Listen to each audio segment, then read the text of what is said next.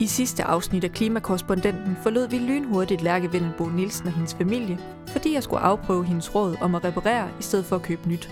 Det viste sig at være en ret nem måde at spare CO2 på, og Lærke har mange flere idéer. Det første hun gør, er at trække den køkkenskuffe ud, hvor de fleste mennesker har staniol, fryseposer, husholdningsfilm, bagepapir, madpapir og en masse andre engangsting. Og selvom Lærkes skuffe er lige så stor som vores andres, er den næsten tom, hvis man ser bort fra blandt andet en masse tomme poser for køberubrød. Og hvad, hvad bruger du dem til?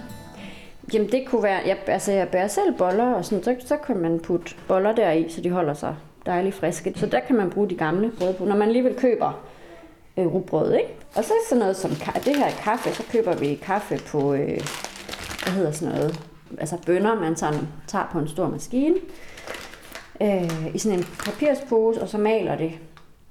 Øh, og så når den, vi har brugt den, så kan vi så tage den med tilbage i Kvickly, ah. og så putte nyt kaffe i den, i stedet for ja, at tage en ny papirspose deroppe. Men at der er ikke så meget, altså så, øh, jo, altså bagpapiret, det er så at have fundet sådan noget helt genbrugs et eller andet, ingen, ingenting af det ene og det andet i. Øh, men den går jeg sådan lidt, over, lidt over. Vi bruger det mange gange og vender det og genbruger det og sådan noget, men, og jeg kan ikke helt finde ud af, at der findes de der silikone, jeg kan, du kan huske de der sådan nogle silikonemotter. Ja. Det var lidt inden for en 10 år siden eller sådan noget. Men så det, det er silikone, og det er jo heller ikke... Men på den anden side, så er den produceret én gang, og så kan man bruge den altså, så det ved jeg ikke. Det kan være noget, du skal øh, prøve at spørge din, øh, din ven om, hvad han hed. Torben. Torben. Ja. Om det kunne være, øh, hvad, hvad, hvad der ville være bedst der. For den har jeg sådan gået og overvejet lidt. Vi kan lige så godt få afgjort med det samme, hvad der er den mest klimavenlige løsning. Så jeg giver klimakorrespondentens husekspert Torben Krantz, der er videnschef hos den grønne tænketank Concito, et kald. Hej, det er Torben. Sætter ham ind i dilemmaet og beder om hans dom. Det var an på, hvor meget man bager. Hvis man bager rigtig meget, så er silikonmåtten en god idé, men silikonmåtter, de holder jo heller ikke øh, evigt. Så forudsætningen for, at det er en god idé, det er, at man bager rigtig meget, og man har en silikonmåtte, som holder rigtig lang tid. Ellers kan det bedst betale sig at bruge bagepapir. Og hvor meget skal man bage sådan cirka for det rigtig meget? Er det en, en gang om dagen, eller er det en gang om ugen, eller hvad er det? Det er, det er nok en gang om ugen. Vi er ude i marginalerne. Det er ikke bagepapiret, øh, og anvendelsen af det, der gør, om vi når vores klimamål eller ej. Jeg bager ikke så tit, så for mig kan det ikke betale sig. Og nu hvor jeg har fat i Torben Krans, kan jeg lige så godt høre, hvor meget CO2 jeg kan spare, hvis jeg også begynder at genbruge mine robrødsposer. En lille bit smule. Og det er jo fordi, at hvis du tager sådan en pose, som du har købt, så vejer den jo næsten ingenting. Øh, og i Danmark, når du smider poserne ud, så kommer de ind i et affaldsforbrændingsanlæg, øh, som faktisk laver el og varme. Øh, så du kan sige, når du ikke smider posen ud, så er konsekvensen dels selvfølgelig, at der ikke skal produceres en ny pose, men konsekvensen er også, at der mangler noget el og varme i systemet, hvor du så bare putter noget andet i stedet for. Det kan fx være træ fra nogle norske skove, eller det kan være olie og gas.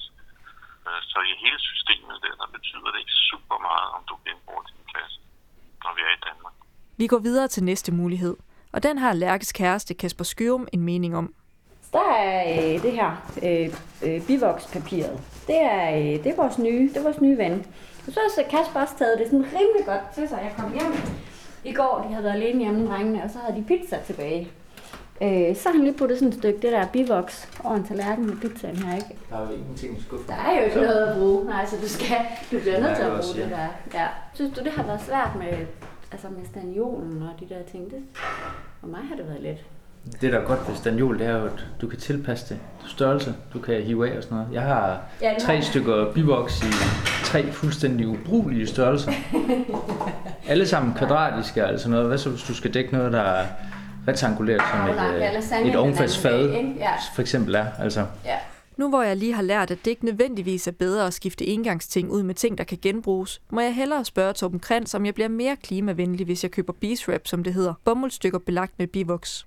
Stof i sig selv faktisk ikke særlig miljøvenlig, og det kommer igen an på, hvor mange gange de kan genbruge det her. Altså man kan genbruge det i cirka et år, men det skal jo så mm. vaskes med sæbe og koldt vand imellem. Ja, så umiddelbart vil jeg sige, det er, det er nok ikke nogen klimafordel. Det indfører jeg altså heller ikke. Men Lærke har en alternativ mulighed. Hun åbner en skuffe fyldt med plastikbokse og glasbeholder. Øh, I stedet for, ja, øh, staniol omkring, hvad ved jeg, en, øh, citron, som, øh, som man kun brugt halvdelen af, så putter jeg det bare ned i den her og lukker den. Helt lufttæt. Så har du en citron, der holder sig virkelig lang tid. Eller, jamen, hvad man ellers nogle gange putter i en frysepose af en eller anden, altså en halv agurk. Vi kan lige så godt putte en halv agurk i sådan en her. En boks, ikke? Men den er, at du, du hader den her skuffe, ikke, Kasper? Mm, skal du prøve at se, hvorfor jeg gør Der er selvfølgelig også en hernede. Der er en mere. ja. Der er også en hernede, og der... Altså, Så har vi jo Der fjernlæg. vil Okay, der, her.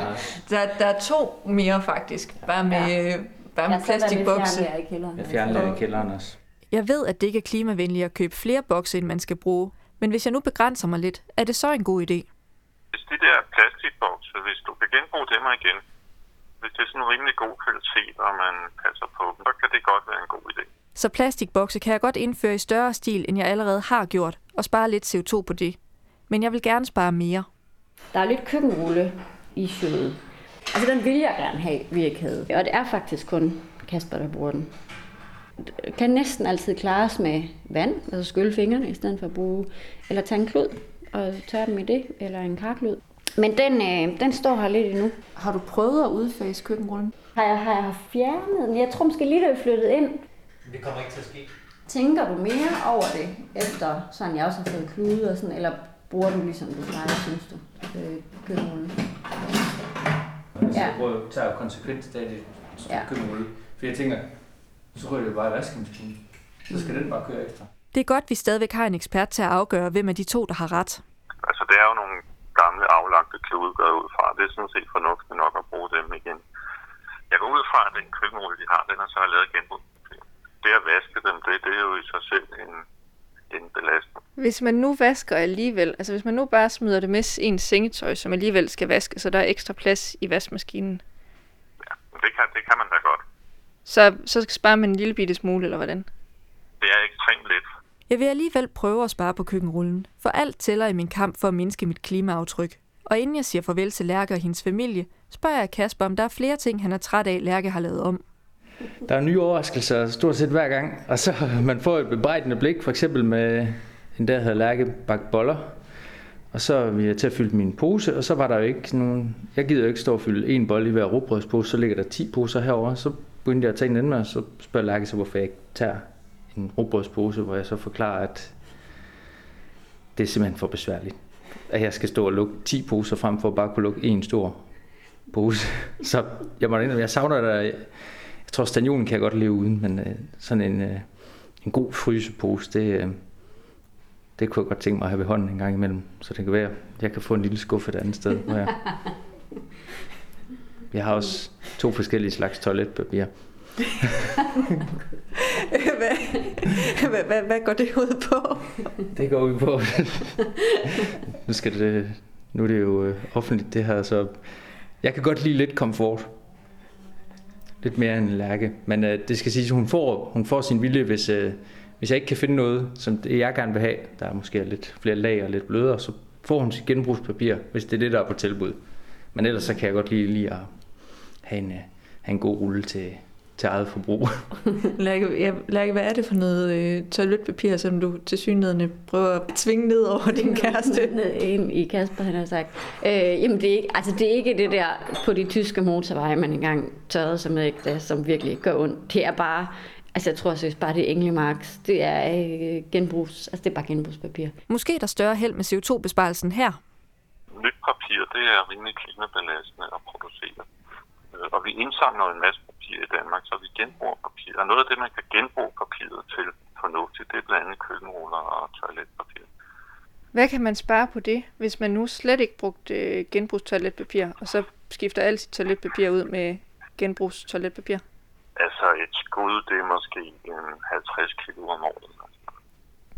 Det var på, om man er sådan en, der bruger to stykker, eller om man bruger en halv rulle.